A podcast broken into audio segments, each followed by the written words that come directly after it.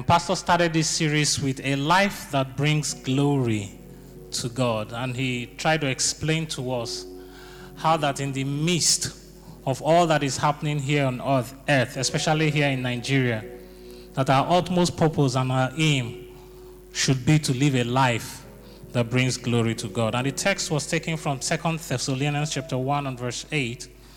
He says, May the name of our Lord Jesus Christ be glorified and become more glorious through you and in you. That his name may be glorified through us and in us. And on that day, he enjoined us to make a shift from self centeredness to Christ centeredness. And we explored that in our present time, there's been a lot of focus on self. Um, so many things around us. And honestly, because we live in the world today, there are tendencies that we act, always act in the flesh. That it's the flesh pulls us. Paul said that he constantly battles between his spirit and his flesh. There's always a pull in the flesh. And because we live in the flesh, we are earthly, we are made of clay, we are earthly. The tendency is that we behave like people in the flesh. And it is not something new, something that you know happened years back. Even from the creation of Adam, you discover that Eve was seduced by the flesh. And first John explained to us that is the lust of the eyes, the lust of the flesh, and the pride of life. So the lust of the flesh has been there from the beginning. Even Jesus was tempted from the lust of the flesh because the scripture said that when he fasted, the devil came to him and said, I mean, since you are hungry, can you turn this stone to become bread? And you know, if you think about it, you will ask yourself, why would a hungry man not turn a stone to become bread when he had the ability to do so? And you will see that there are so many things in our world today that we have the ability to do. But the fact that it is permissible doesn't make it expedient. Hallelujah. There are so many things that if you do, it's just okay. It doesn't mean that we should do it. And Jesus said, No, we won't live by bread alone, but by every word. So this flesh thing has been there from the beginning. So it's okay sometimes we fall to the flesh, but let's not remain there. So let's begin to make that shift from everything that has to do with self to the things that have to do with Christ. And then Pastor Etefia went on to explain to us that we should manifest his glory manifest his glory. And he explained three things. The first one was God requires that his glory fills the earth. So, the utmost desire of God's heart is that the earth be filled with the glory of God. And number two is that God depends on man to fulfill his glory here on earth. And in explaining, he told us that there is the glory of the sun and that there is the glory of the moon. And science has taught us that the glory of the moon comes from the sun. As much as God requires man to fill the earth with his glory, man must of necessity know that the glory that you show, the glory that shines through you, the source is of God. Hallelujah. And number three, he said that God had equipped man to fulfill his glory here on earth. You know, the senior pastor has always encouraged us and told us that sometimes we use vague languages, you know, very spiritual words that people don't understand. And the question is this glory of God that we're talking about, manifesting his glory, living a life that is portion to, to reveal the glory of God. What is this glory? What is the glory of God? Why do we use the term glory? And I can tell you of a fact that glory we use glory because it's very difficult to use glory for man.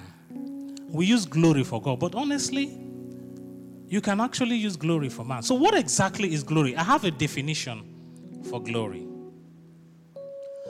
Glory is the manifestation or revelation of what something truly is.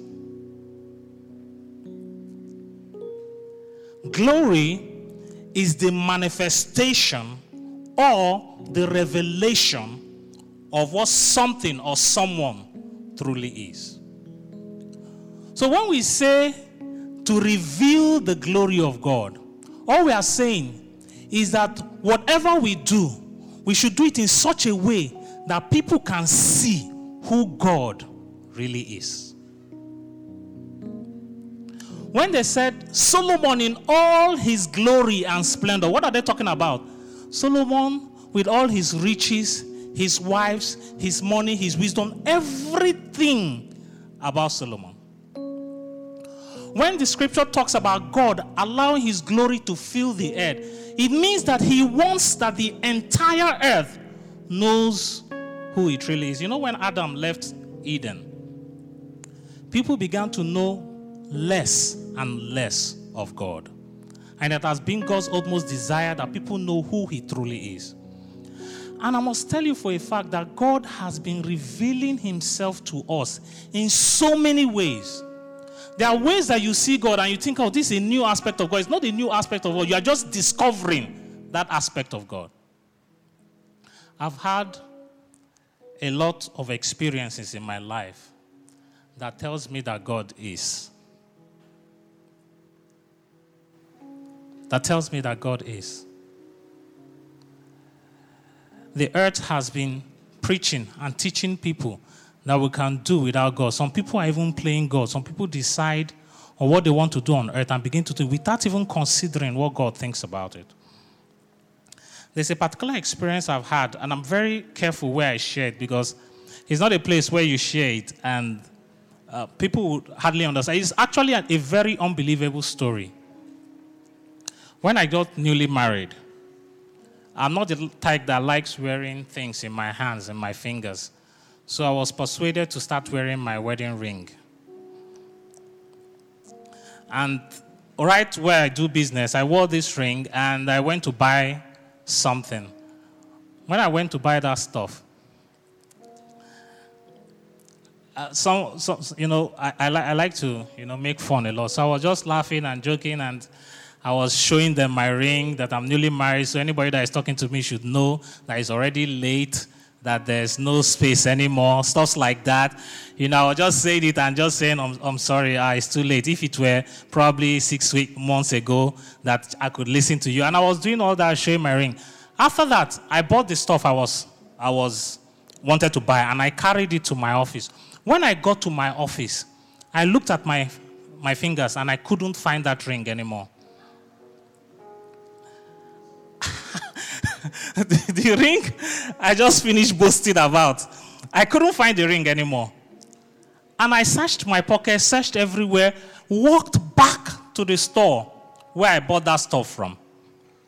And I asked them, ah, when I don't do juju for me, is it because I say it's too late? You want it to be, you want to reverse what God has already done. Where's my ring now? And we were all laughing about it. And lo and behold, the ring got missing. And I was wondering what had happened between when I bought that stuff to when I got to my, to my office. Could he have slipped off on the way? Weeks after, I can't say exactly how long. I was trying to, you know, um, prepare myself for work on one of those days. Right there on my shelf, I just saw the ring sitting. Hallelujah. I just saw the ring sitting there. And we had all manner of explanation that I probably found the ring and I put it back there or something. I tried to find explanation for it, but I could not. And God told me not to worry, not to even bother myself about trying to find out how that ring got there. It's a very unbelievable story. Just about you know, less than a year when I got married. And I could tell you a million and one things of how God had been revealing or making an attempt to reveal himself to me. And there are so many things that may have been happening in your lives. And you explain it away. Sometimes you explain it through science. Sometimes you explain it because of the education that you have. You try to explain it away, and you do not see the glory of God in the workings of your life. And God every day tries to reveal. How do you explain? Now, you know, science can explain that you you make love to your wife and then she gets pregnant and then you have a baby. Have you imagined how possible that could happen? And then you watch your baby grow from that tiny little thing, fetus, grows to become a man.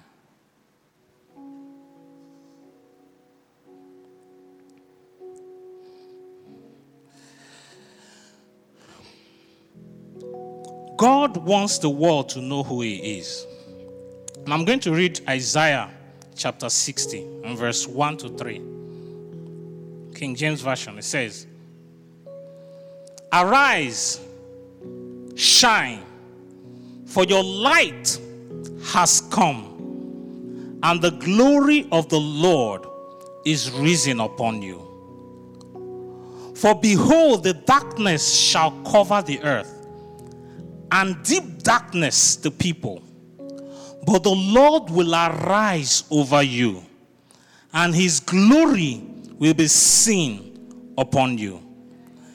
The Gentiles shall come to your light and the kings to the brightness of your rising. Hallelujah. Irrespective of the darkness, deep darkness upon the face of the earth, the Bible said, You will have light. You will have light. And this happens to most of us, as soon as you become a child of God, as soon as you become a child of God and you're baptized, filled with the Holy Spirit, God begins to look for opportunities to reveal to the world the glory, His glory through your life. And we must be conscious of the fact. Last week, I was talking about the kind of life that we need to live to reveal God's glory. And one of it was to live a selfless life. Just an expansion on what the pastor talks about a life that brings glory to God, a selfless life. And we asked ourselves, I'd like us to read Matthew chapter 6 and verse 19. Do not lay up for yourself treasures on earth, where moth and rot destroy, and where thieves break in and steal. But lay up for yourself treasures in heaven, where neither rot, moth, or rust destroy, and where thieves do not break in and steal. For where your treasure is, there your heart will be also. So, in order for us to be able to live a life that glorifies God, we need to begin to make conscious effort to invest in the things of the kingdom. Invest in the things of kingdom. Imagine when most of most of the people in Nigeria did MMM.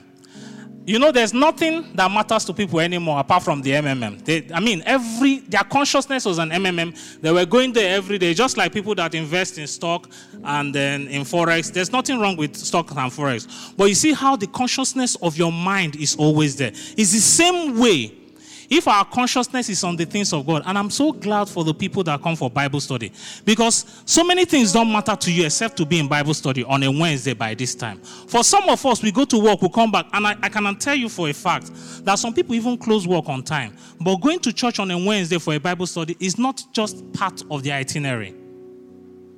It's not part of the itinerary. They just don't see themselves. Church is a Sunday thing, and on the weekday, let's just relax. It's, the same thing with our finances. You know where your heart is. You go to work every day, you have your finances, you're happy to see money in your account. And we do not invest in the kingdom. Every time when we talk about investing in the kingdom, when we talk about giving to God, many people are very reluctant. Many people have defined it that when you give to God, what does church do? What does church do with the money? They don't do anything with the money. I would rather, in fact, some people say, I would rather give widows, I would rather give beggars on the street than drop money in the church. And, I, and honestly, to give beggars on the street and give widows and all that, it's fine. And it's actually doing God's work. But what about God's house? Hallelujah. What about God's house? I'd like us to read Matthew chapter 5.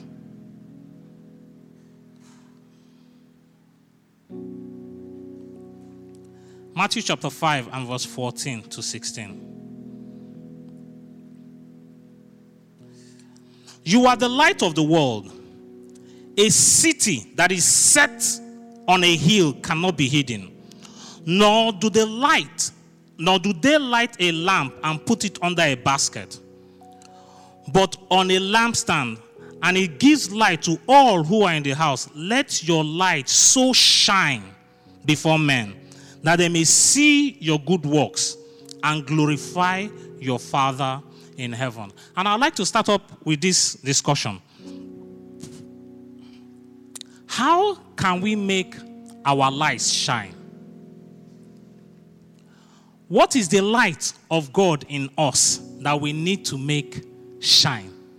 How can men see the glory of God in our lives? Can anybody help us?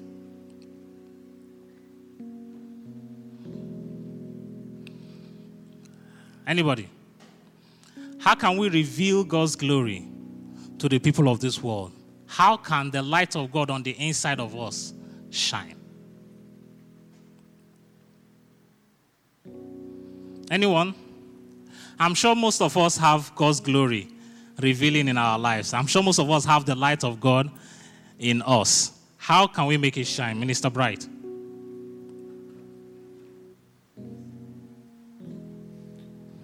Thank you. You know, there was a day I, I personally asked Pastor, I said, the, the way you, I said, the way, I don't, sometimes I think, I don't think you go through some of the things we go through. And he said, it's not like that. What you see is the glory of God. the glory of God covering me. Yeah. Now, how do we manifest the glory of God? Is not far fetched. Is not something too too spiritual sometimes, but just in, you know, first of all, making up your mind to do whatever you are doing excellently.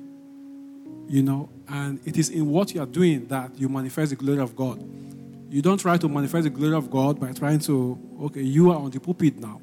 If I cannot be there, I should not be expecting only the pastors or those on the pulpit to manifest the glory of God. It is in the work, even in the office, the way you conduct yourself, the time you arrive, everything, more of when people are not seeing you and stuff like that. So it is in the your daily activity that you manifest the glory of God, not in the spiritual, it's in the physical. Put your hands together for Minister Bright. So Minister Bright says in, it's in our daily work. Anybody else? Anybody else? Can you help him with the mic? No, the young man in front. Yeah. Okay. Do you, do you want to talk? Okay, go ahead. After ladies first, please. Praise the Lord. Hallelujah just to add to what Minister Bright said, um, it's in our character. Even the Bible says that our fruits should show. I'm just paraphrasing. So it's in our character and also wherever we are, that's like our pulpit to preach the word of God, to um, for men to see God in our lives. So as we talk to people, as we go about our normal businesses, we should have that in mind that we are portraying the um, glory of God so that will keep us aligned with His word. Praise the Lord. Hallelujah. Put your hands together for her. Thank you. Let's have the brother in front. Praise the Lord. Um, my own observation is that um, change is number one aspect So we have to change from darkness to night. That's why we call transformation. So, and people will see what is in us. That's glory. Hallelujah. For people to visibly see the transformation that happens in our life daily. I like to read this scripture. Uh, the same place we read. He said, Let, verse 16 of Matthew chapter 5, let your light so shine before men that they may see your good works. So, like Minister Bright said, one way people can see the light of God or the glory of God in our lives is through our works. It's not something spiritual, it's not through our prayer life. It's not through our prayer life. People are, are not supposed to see how, nobody knows how I pray here. Nobody can tell, oh, this guy is very spiritual. The spirituality should be seen in our works.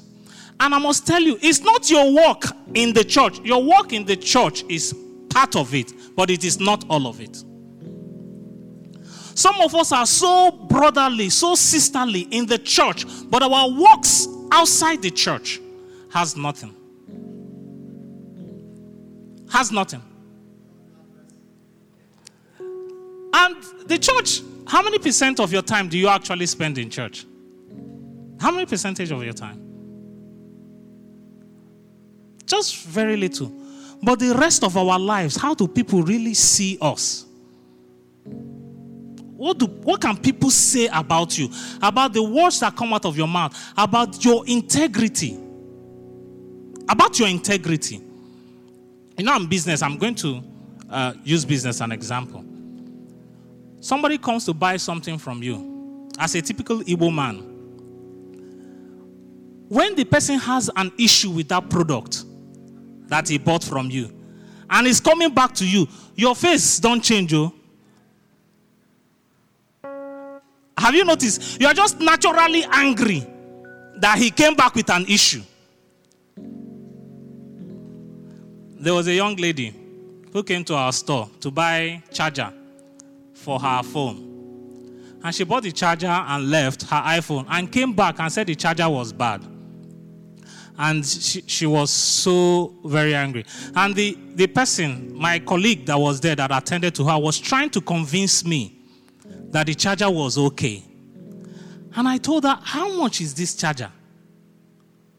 For this person to have gone all the way and came back because the charger is bad. You want to tell her story? Even the transport fare she spent coming there was huge inconvenience change this charger for her. This is not the typical thing anybody would do. I'm just telling you what we did. So I said, I'm so sorry. And she, she was a medical doctor. I said, I'm so sorry. Please come and sit down. Please, can you get her Fanta? They brought Fanta for her. For charger. I won't do it to you, so don't come near me. so they brought, they brought Fanta for her and they gave her another charger.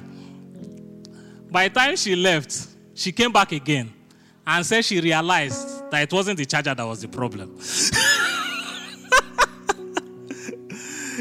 she realized that it was not the charger that was the problem, but her phone had an issue. And guess what? She bought another phone.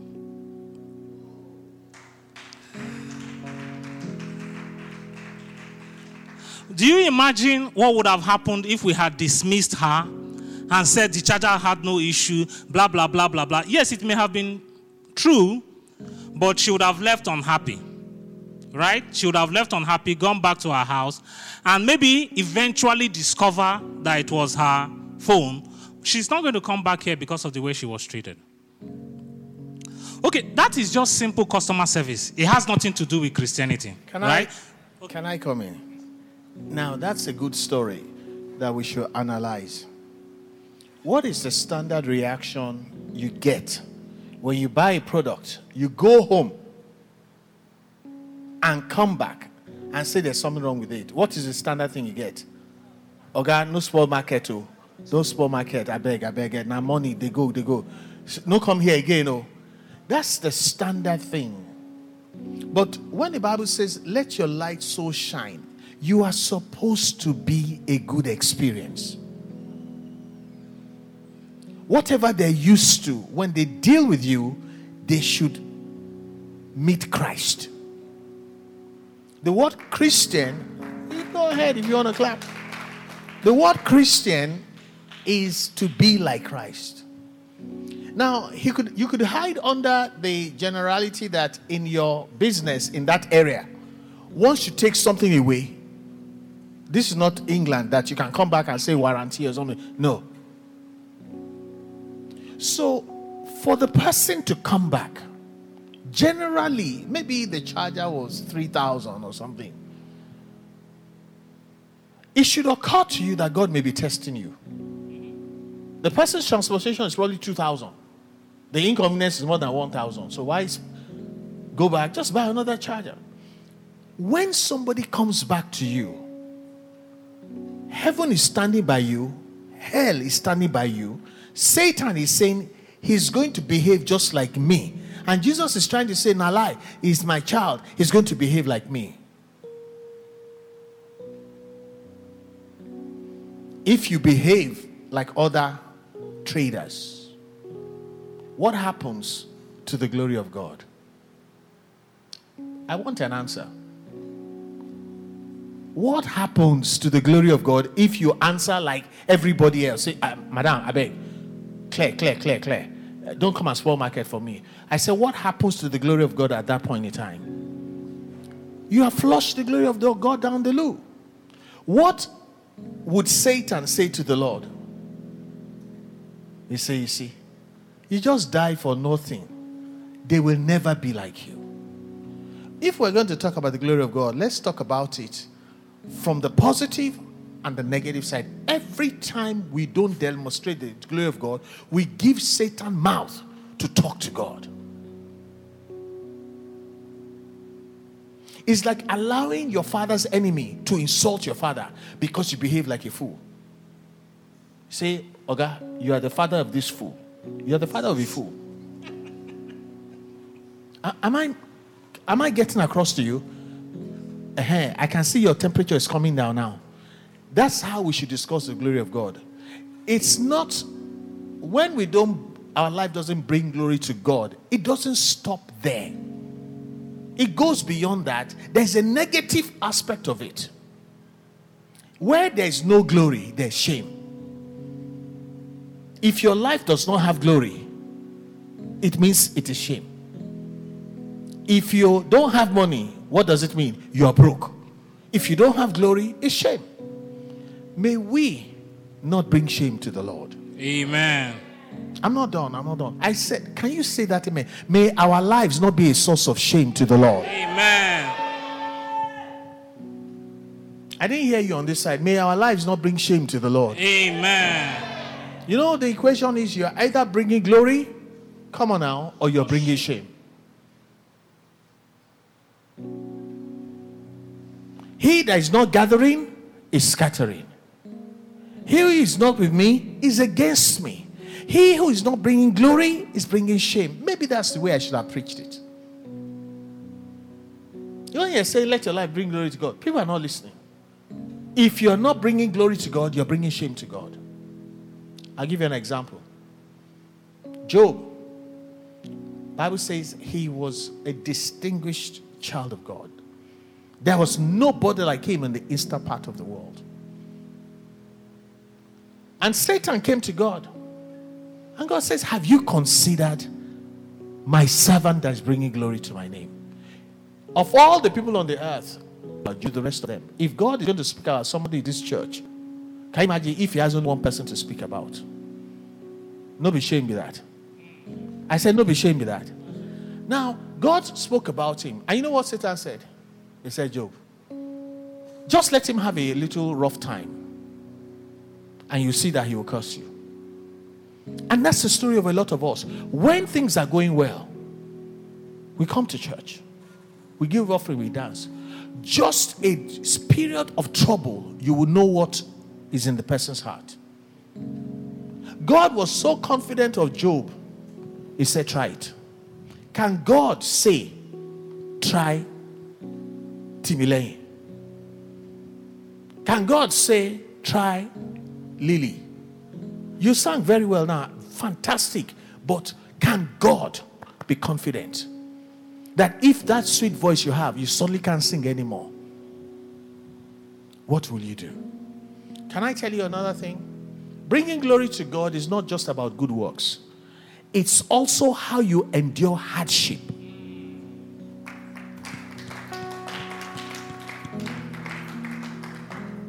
The, the greatest test of your personality is how you go through tough times.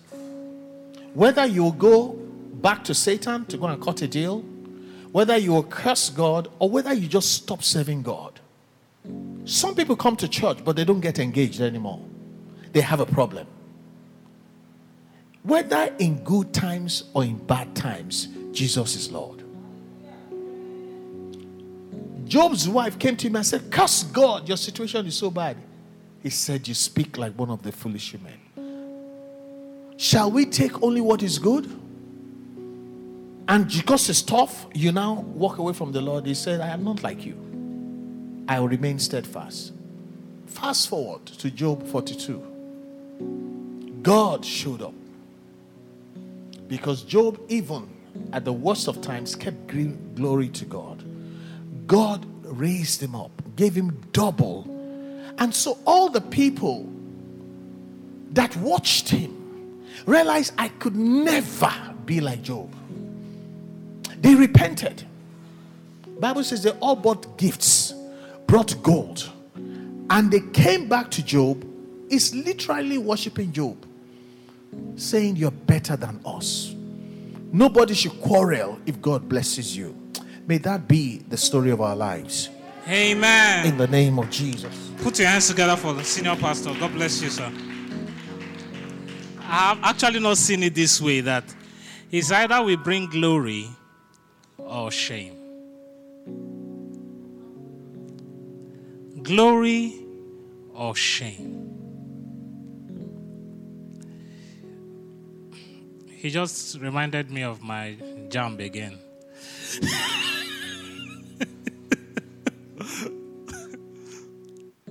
And I must tell you, in our academics, for those of us that are students, ask yourself are you bringing glory to God or shame? Have you wondered why the senior pastor has emphasized the issue of excellence, even in academics? And we pray for our children every time before they go back to school. And I expect that our children come out with first class because it's going to give God glory.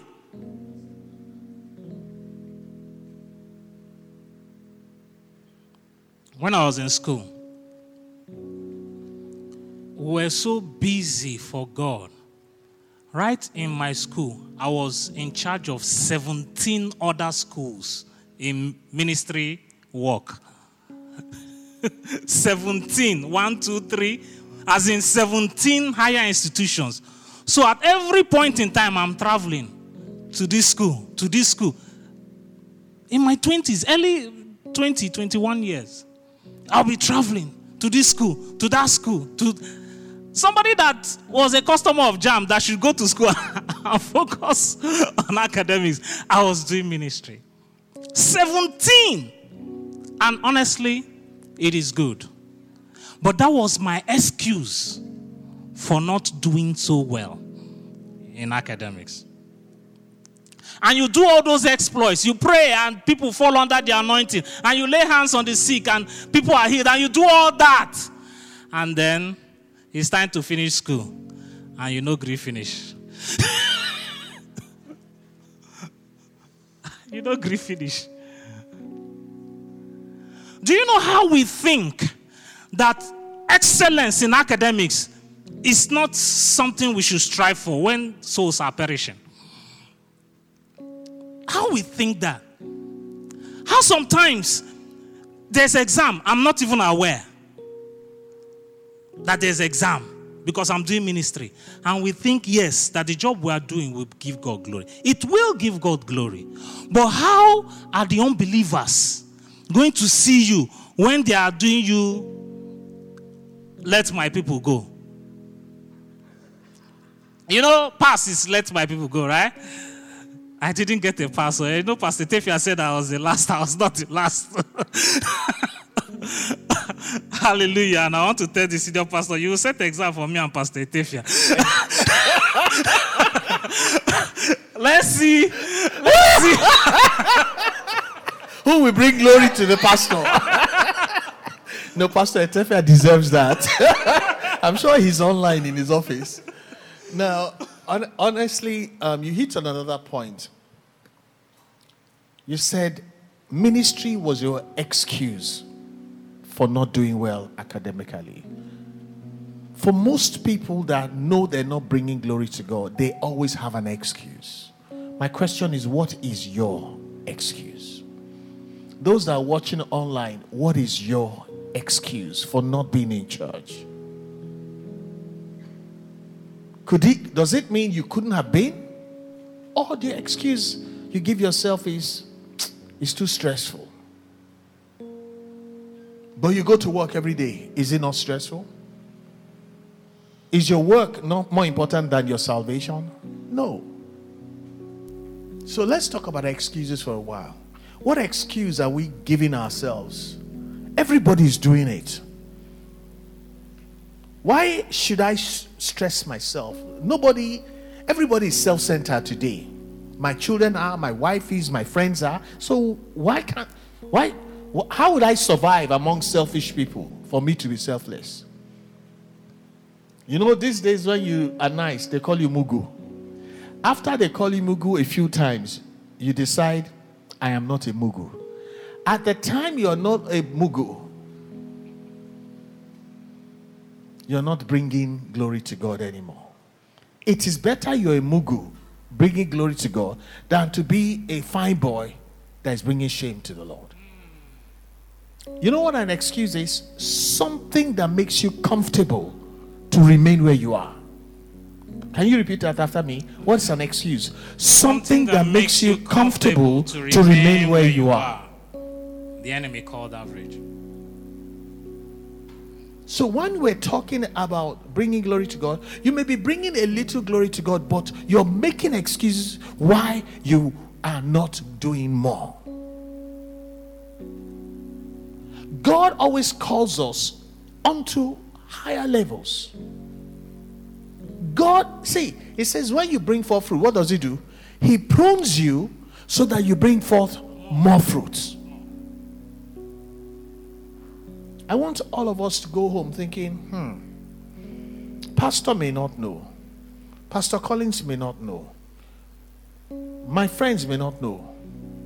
But I know what my excuse is for not bringing more glory to God. The, the scripture you read for my sermon says, bringing glory to God, and that God is more being more glorified, or something like that, in us. You bring glory to God, and God is being more glorified which means incrementally. Some of us got saved 15 years ago. You are still bringing the same level of glory 15 years later. It's like entering university and you're still in part one 15 years later. I rest my case. May God help us. Put your hands together for our pastor.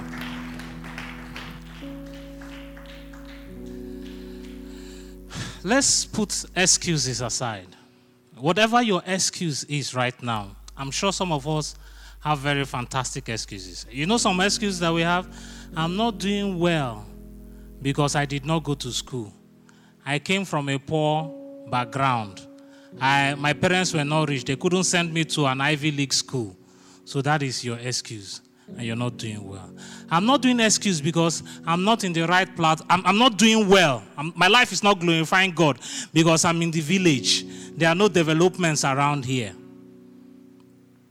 There are things that I, I cannot have opportunity to do from here. You know, I said even the world has accepted substandard as, as okay. If you write exam, the average score is what? What's the average score? What's an average score of 1 to 100? 50. What's the pass mark? What's pass mark? 40. 40. Is 40 not the pass mark? So the world is telling us that below average is okay. It's, it's okay. Below average is okay. So when you are doing something, you are playing the keyboard. You are not playing the keyboard to be outstanding, to be the best, number one. So that if they think about keyboard or organ, it is you they think about. You're not doing that.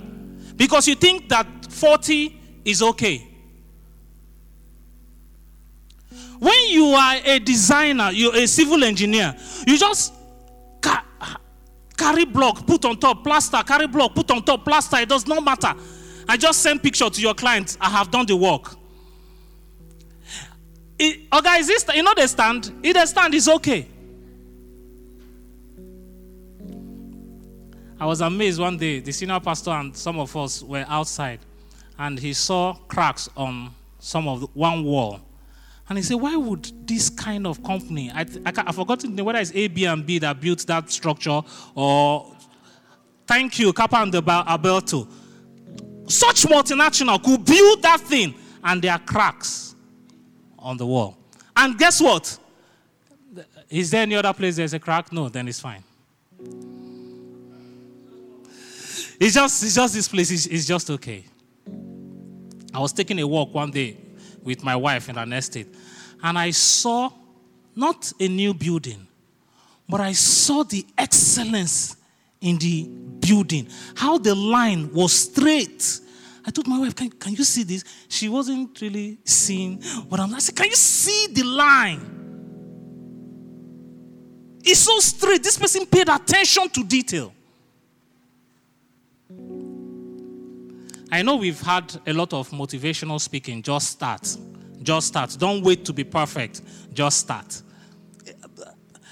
I don't want to criticize us, but I'm just not okay with doing a work and somebody has something to complain about the work. My wife went to learn sewing one time. and since then till now, I have refused to allow her commercialize it.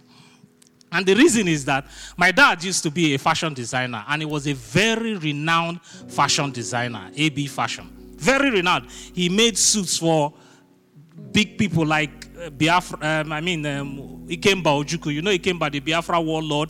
Some of the suits you see him wear was made by my dad. All those big guys he made. So I saw the excellence in my dad. My dad would take a material and cut and cut.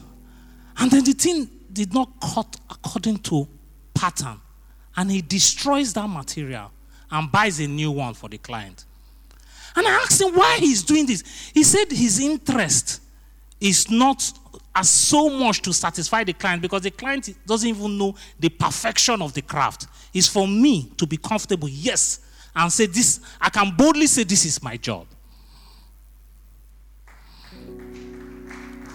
Unfortunately, that was why I could not learn it because he was just too perfect in the craft. He was just too perfect in the craft. I told my wife, please be sewing for us until I can see, until I can see that the job is good to present outside. And I'll be bold to say, my wife made it. I, I might be too strict but I said, no. I said, no. You have to be able to. I, I said, sometimes I embarrass them. I say, what kind of nonsense school did you go to?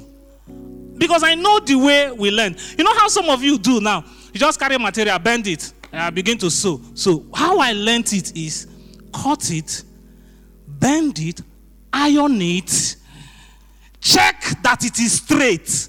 Then you begin to sew. But my wife, oh, forgive, I know she's listening. I know she's listening, but forgive me. But their own is just bend it or you begin to sew. And when you finish sewing, you know, say, ah, what is this? I said, so I had to start teaching them bend it, iron it, check.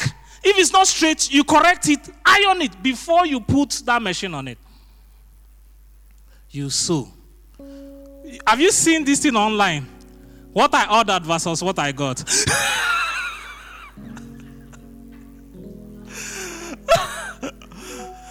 I'm saying this now, I don't know your field. but you have to get it right. You can't take anything below excellence. I'm not saying you should take a B. You must take an A. Because somebody, will, and imagine people will come and ask you, you will say, I get my inspiration from God. I get my inspiration. I don't like talking God sometimes when, but the truth is that it's God that enables me to see these things. And people must know that I give him the glory for that. So we must strive for excellence in order to reveal God's glory. And the pastor said, on the other hand, one way to reveal the glory of God is to endure, is how we endure hardship. Give the mic to Minister Bright. He wants to share something. Well, this time I want to pose a question to you. That to the church. is uh, is glory always a conscious thing? Do you always are you always conscious? Are there people who are shining the glory of God and they don't know? Just don't know. Is it always a conscious thing? Do you have to prepare for the glory of God? Or it could shine upon you like Isaiah says, and you did not know. Okay. Okay. He said you're asking the whole church, so I can answer. You know, Christianity, a lot of people don't understand. It starts with a relationship with Christ. Then Christ gives you identity. You, if you don't have identity, you cannot act according to type. When God made all the animals, He said, Adam, name them. That's the identity. So a dog will behave like a dog. A duck will go into water and behave like a dog. You see, you are named after the Father in heaven. It says you are named after the Father in heaven. That's your identity. When they say, Who is your father? If your father is a drunkard and you behave like a drunkard, nobody will ask you a question. If your father is excellent and you are ras, ah, the Yoruba where I come, they say, Oh my sheo. What a waste. So the answer to your question is when you're bringing glory to God, do you know, do you not know? If you first have relationship, relationship, the fact that you claim you have relationship begs the question with who? With God. Okay, what is the relationship? It says you are not even any more servants, you are my sons. Where I am, you will be. It is from your sense of identity that drives your behavior. I am like this because my father gave me a sense of identity. Then, when I became a Christian, I got another higher sense of identity. So, whether people are there or not, whether they pay me for it or not, my identity is what drives the way I live. Bible says, "You are a city set upon the hill that cannot be hidden." That's why when we're raising our children up, one of the most important things you must do early is give them a sense of identity. The children of Grace Assembly are like this because they have identity. You notice the way they gravitate towards me? They are getting a sense of identity from me. And so I know where this is going. When you do not understand identity, you can drift. But when you have identity, you remember those days? You come from a royal family. If you were doing some nonsense, somebody is passing and look at all the boys doing nonsense. They will say, You, come. You look like Ogwefi. Eh, What's your name? I will slap you if you don't tell me your name. Eh, I talk. If these ones are behaving like this, what are you doing amongst them? I rest my case. Hallelujah. The glory that we reveal has is limitless. I mean, the reach is limitless. You consciously know who you are. There, there was a time my, my kid's sister, when, because she's very, you know, has a small body. And, you know, small people tend to feel people always try to intimidate them. So she has this saying that, Who do you think you are? I am the daughter of Ezodumebu. She calls our grandfather's name. That I am the daughter of Ezodumebu. And you can't treat me like that. So it's a conscious thing that you know. And it's also something that you wouldn't even know that people from far and near would see. So it's both. It's practically both. I want to talk about how we endure hardness. And I discovered that in our time, most people tend to give up on life very quickly. Have you discovered that the rate of suicides in our time is outweighs how it was before? And you will say that things are getting so bad now, people can't take it anymore. It's because we think it's okay not to endure. And I want to tell you, it's a strength for us to be able to endure hardness. It actually, the way we endure hardness gives God glory, as a matter of fact. It depends on how we live our life in that hardship. Praise the Lord. In everything you do, as some of the hardship we experience as a result of the mistakes that we make, I'm sure we know that. There are some things that life happens, and we need to appreciate that life happens. But when we know that God's glory will be revealed in your life, we endure. Hallelujah. We endure.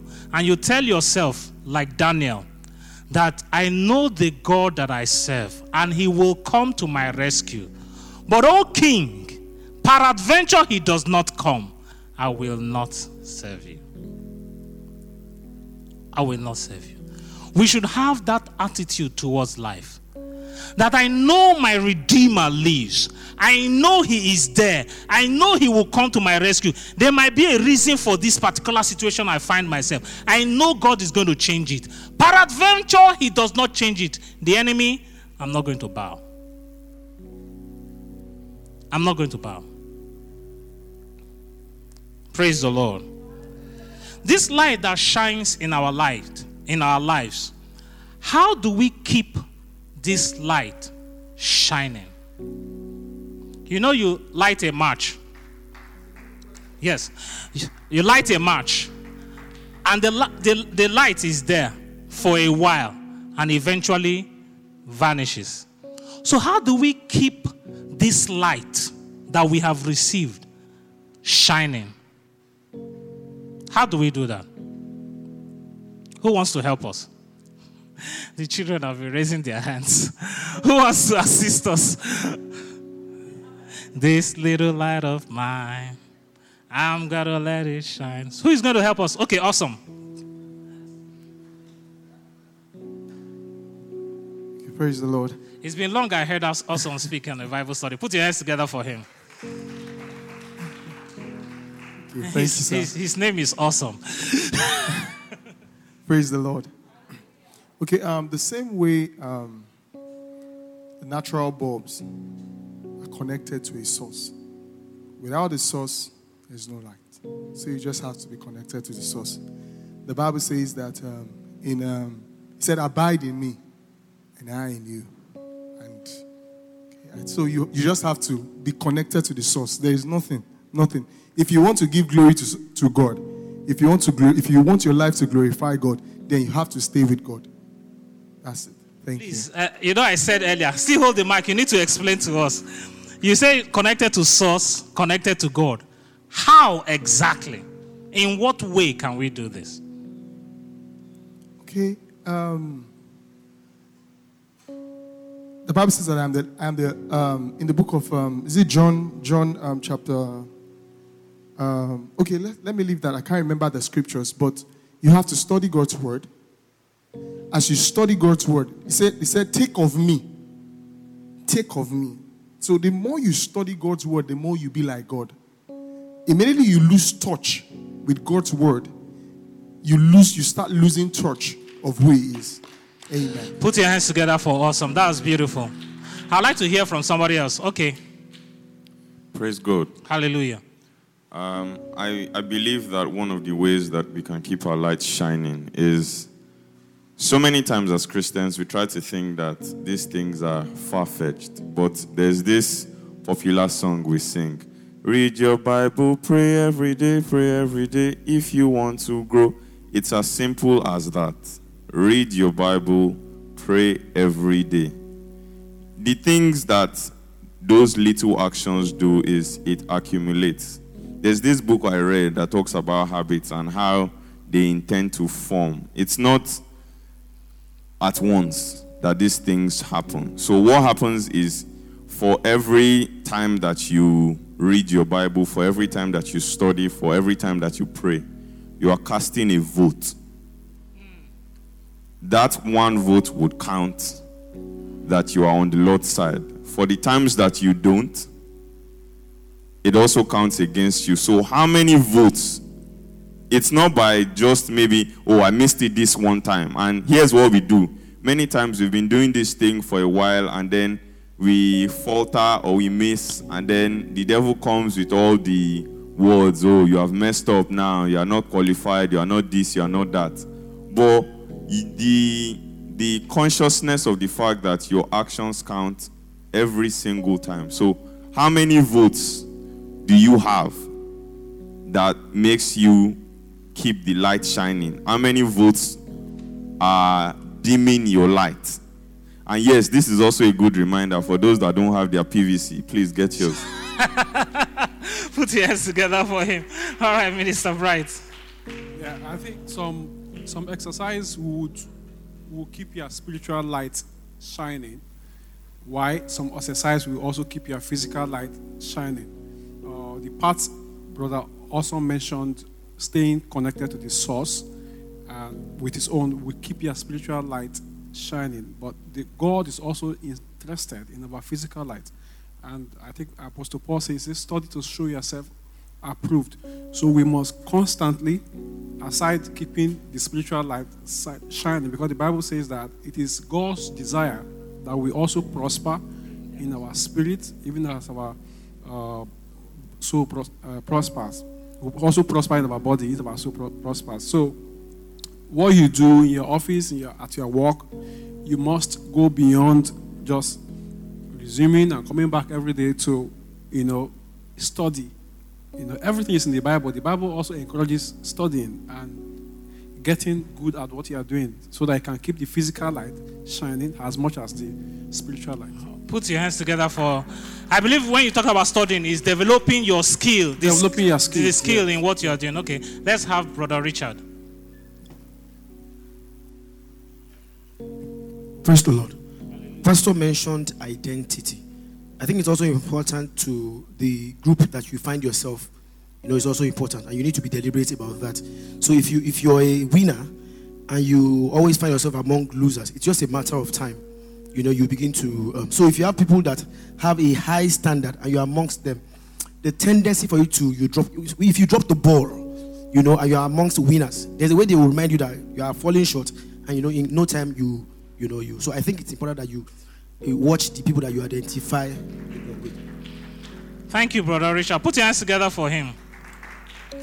Okay, so some of the things we've mentioned, you know, I'm going to start with um, Bro Awesome and our brother on the cliche of read your Bible and pray every day. You know, we have become used to saying it, and if you ask yourself the truth, you will discover that even as much as we say it, the fact that we sing it as a song, people don't still do it. People st- don't still do it. And you ask yourself, why is it that it's worldly things that tend to you feel like doing all the time? Because that is what occupies your spirit. That is what there are some people that I, I mentor and I disciple, and I tell them that when you read your Bible in the morning, and of necessity, don't step out of your house without doing that.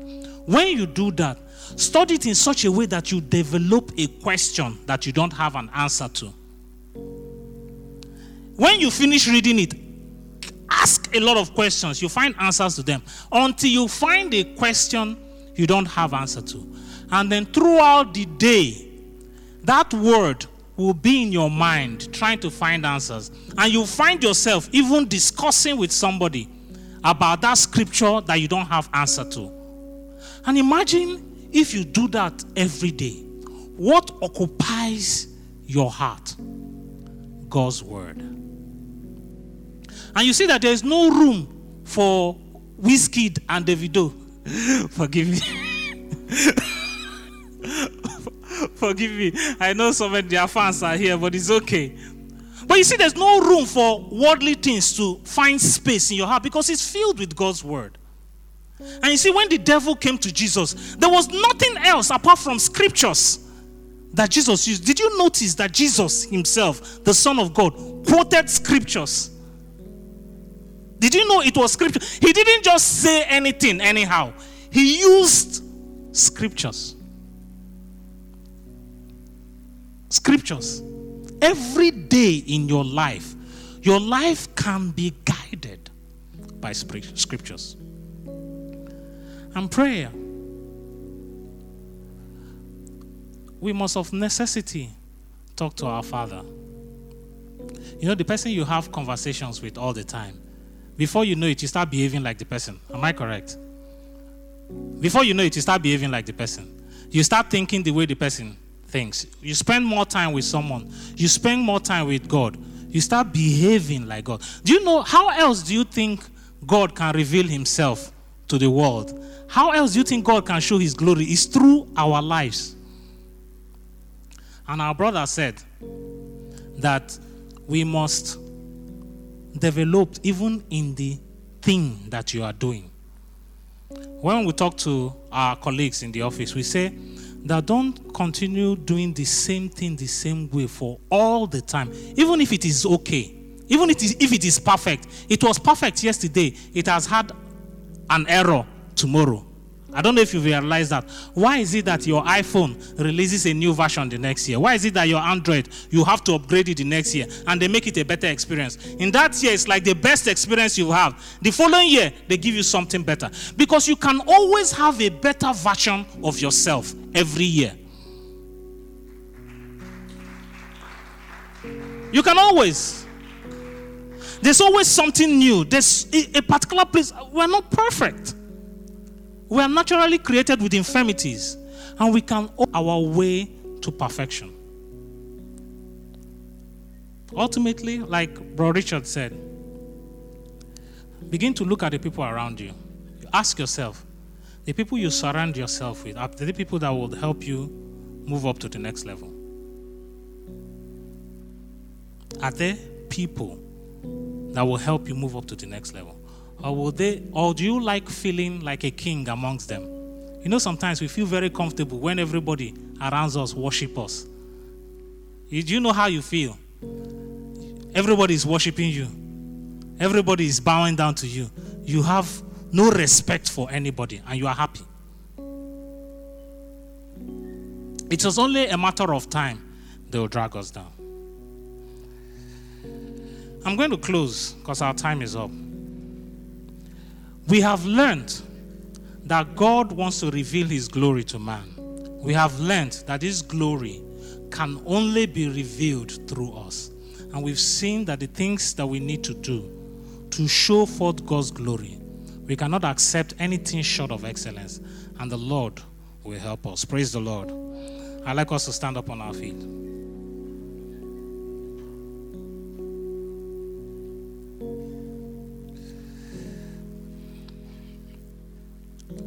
Father, we thank you for your word today.